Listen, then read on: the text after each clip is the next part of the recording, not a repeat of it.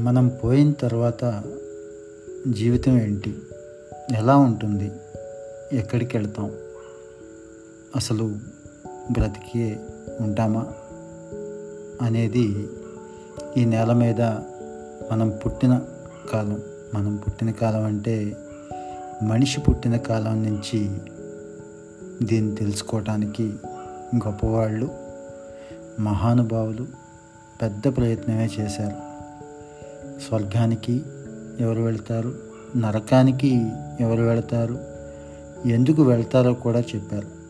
మనం ఇప్పటికీ దీన్నే నమ్ముతూ చచ్చిన తర్వాత ఎక్కడికి వెళ్ళాలి అనేదాన్నే టార్గెట్గా పెట్టుకొని చచ్చేదాకా బ్రతుకుతున్నాం.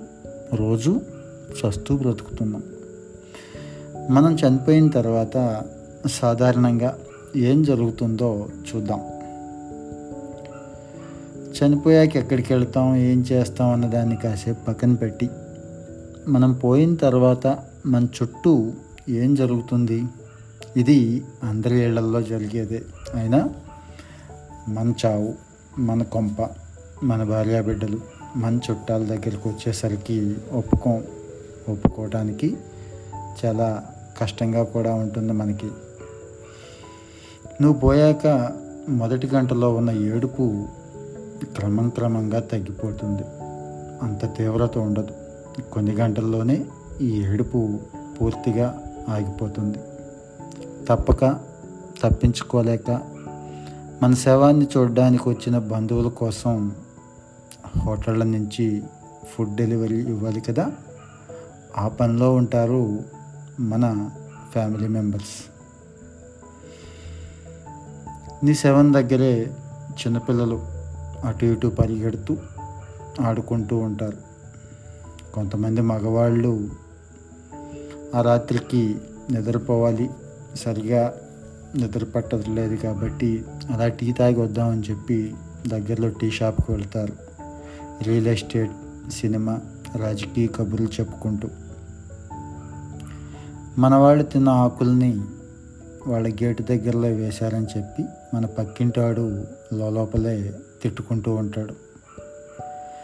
ఏదో ఎమర్జెన్సీ పని ఉంది అందుకే రాలేకపోయానని చెప్పి ఓ బంధువు మీ పిల్లలతో ఫోన్లో మాట్లాడుతూ ఉంటాడు. వీలైనంత సానుభూతిని ఆ ఫోన్లోనే చూపించేస్తాడు. మరుసటి రోజు ఉదయాన్నే ఆ రోజు విందు గురించి డిస్కషన్ మొదలవుతుంది. ఆ టైంకి కొంతమంది బంధువులు కౌంట్ కూడా తగ్గిపోతుంది. దినం భోజనంలో కూరలో ఉప్పు చాలలేదని మసాలా కొంత ఎక్కువైందని మందు బ్రాండ్లో కల్తీ ఉందని కొంతమంది కంప్లైంట్ కూడా చేస్తారు. ఇక పొరుగు దేశాల నుంచి వచ్చిన వాళ్ళు అక్కడి వాళ్ళ ఆఫీస్ వాళ్ళతో ఫోన్లో ఇంగ్లీష్లో గర్వంగా మాట్లాడుతూ ఇంకోవైపున ఒళ్ళో ల్యాప్టాప్ పెట్టుకొని రిటర్న్ టికెట్లు బుక్ చేస్తుంటారు. ఓ దగ్గర బంధువు అంత్యక్రియల ఖర్చులో తనకి ఎక్కువ వాటా వేసేసాడు అని కంప్లైంట్ కూడా చేస్తాడు. జనం చాలా వరకు మెల్లమెల్లగా వెళ్ళిపోతారు. వాళ్ళ పనుల్లో వాళ్ళు సర్దుకుంటారు. ఎవరికి చెప్పకుండా వెళ్ళిపోతారు. చెప్తే దోషం ఉంది కదా. ఇలా రెండో రోజు కూడా అయిపోతుంది. కొన్ని రోజుల వరకు నువ్వు చనిపోయావని తెలియక నీ ఫోన్కి కొన్ని కాల్స్ వస్తాయి. మీ ఆఫీస్ వాళ్ళు మీ ప్లేస్లో ఎవరిని పెడితే వాళ్ళకి కంఫర్ట్గా ఉంటుందా అని ఆలోచిస్తుంటారు. నువ్వు చనిపోయావని ఒక వారం తర్వాత తెలిసిన వాళ్ళు ఫేస్బుక్ సోషల్ మీడియా మిత్రులు మీ చివరి పోస్ట్ ఏమిటో తెలుసుకోవడానికి ఆసక్తిగా సెర్చ్ చేస్తారు. ఆ పోస్ట్కి ఓ లైక్ కొడతారు రిప్ అని ఓ మెసేజ్ కూడా పెడతారు. రెండు వారాల తర్వాత మీ కొడుకు కూతురు లీవులు ముగించుకొని తిరిగి వాళ్ళ పనికి వాళ్ళు వెళ్ళిపోతారు. నెలాఖరు నాటికి మీ భార్య టీవీలోనో ఫోన్లోనో ఒక కామెడీ షో చూసి నవ్వుతారు. కొన్ని నెలల్లోనే నీ family members cinema shopping mall బీచ్ల్లో కనిపిస్తారు. అప్పటి వరకు నీతో కలిసి బ్రతికిన ప్రతి ఒక్కరి జీవితం సాధారణ స్థితికి వస్తుంది. ఓ పెద్ద చెట్టుకున్న పండుటాకు రాలిపోవడం జీవితాన్ని చాలించి నువ్వు వెళ్ళిపోవడం ఈ రెండిటి మధ్య పెద్దగా తేడా లేనట్లే. ఇదంతా చాలా సులభంగా వేగంగా ఎటువంటి హడావిడి ఆర్భాటం లేకుండా జరిగిపోతుంది. వానలు మొదలవుతాయి. పొలం పనులకి సిద్ధమవుతారు జనం. ఎన్నికలు కూడా వస్తూ ఉంటాయి. బస్సుల్లో ఎప్పటిలాగే జనాలు కిక్కిరిసిపోయి ఉంటారు. ఓ సినిమా హీరోయిన్ పెళ్ళి కూడా దగ్గరలోనే ఉంది. ఈ నెలలోనే పెద్ద పండుగ కూడా వస్తుంది. వరల్డ్ కప్ క్రికెట్ కూడా దగ్గరలోనే ఉంది. షెడ్యూల్ కూడా వచ్చేసింది. మీ ఇంటి తోటలో మీరు లాస్ట్ ఇయర్ నాటిన మొక్కకి పువ్వులు విరబోస్తుంటాయి. మీ పెంపుడు కుక్కకి ఇంకో పిల్ల పుట్టింది.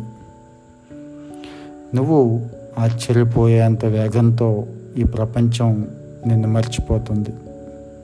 ఈ సమయంలోనే నీ మొదటి వర్ధంతి వస్తుంది. అదే బంధువులతో ఫుడ్ మెను ఈసారి కొంచెం పెంచి ఇంకాస్త గ్రాండ్గా చేస్తారు నీ దినం. కొన్నేళ్ళు గడుస్తాయి. నీ గురించి మాట్లాడేవాడు ఎవడు ఉండడు. అప్పుడప్పుడు ఎప్పుడైనా నీ పాత ఫోటోలు చూస్తే నీతో క్లోజ్గా ఉన్న వాళ్ళల్లో ఒకరు మిమ్మల్ని గుర్తుపట్టచ్చు పక్కవాడితో డిస్కస్ చేయొచ్చు. మీ ఊళ్ళో నీకు పరిచయం ఉన్న వేల మనుషుల్లో ఒక్కడు మాత్రమే ఎప్పుడైనా గుర్తుంచుకొని నీ గురించి ఎక్కడైనా ఏ టీ షాపులోనో సినిమా హాల్లోనో ఏదైనా సందర్భంలో మాట్లాడవచ్చు ఒకవేళ మనవాళ్ళు చెప్పిన పునర్జన్మే నిజమైతే నువ్వు వేరే చోట ఎక్కడైనా తిరిగి పుట్టి ఉండొచ్చు. లేకపోతే అది లేదు. శతాబ్దాల పాటు నువ్వు నీ జ్ఞాపకాలతో సహా చీకట్లోనే ఉండిపోతావు. ఇప్పుడు చెప్పు ఏ జనం కోసం ప్రతి క్షణం ఆలోచించావు? అదే జనం నిన్ను ఇప్పుడు తేలిగ్గా మర్చిపోవాలని అనుకుంటున్నారు. చాలామంది మర్చిపోయారు కూడా. ఇందులో వాళ్ళ తప్పేం లేదు. వాళ్ళ బిజీ బ్రతుకులు వాళ్ళకున్నాయి. బాగా ఆలోచించు. బ్రతికి ఉన్నప్పుడు నువ్వు ఎవరి కోసం ఆలోచించావు? ఎవరి కోసం తిరిగావు?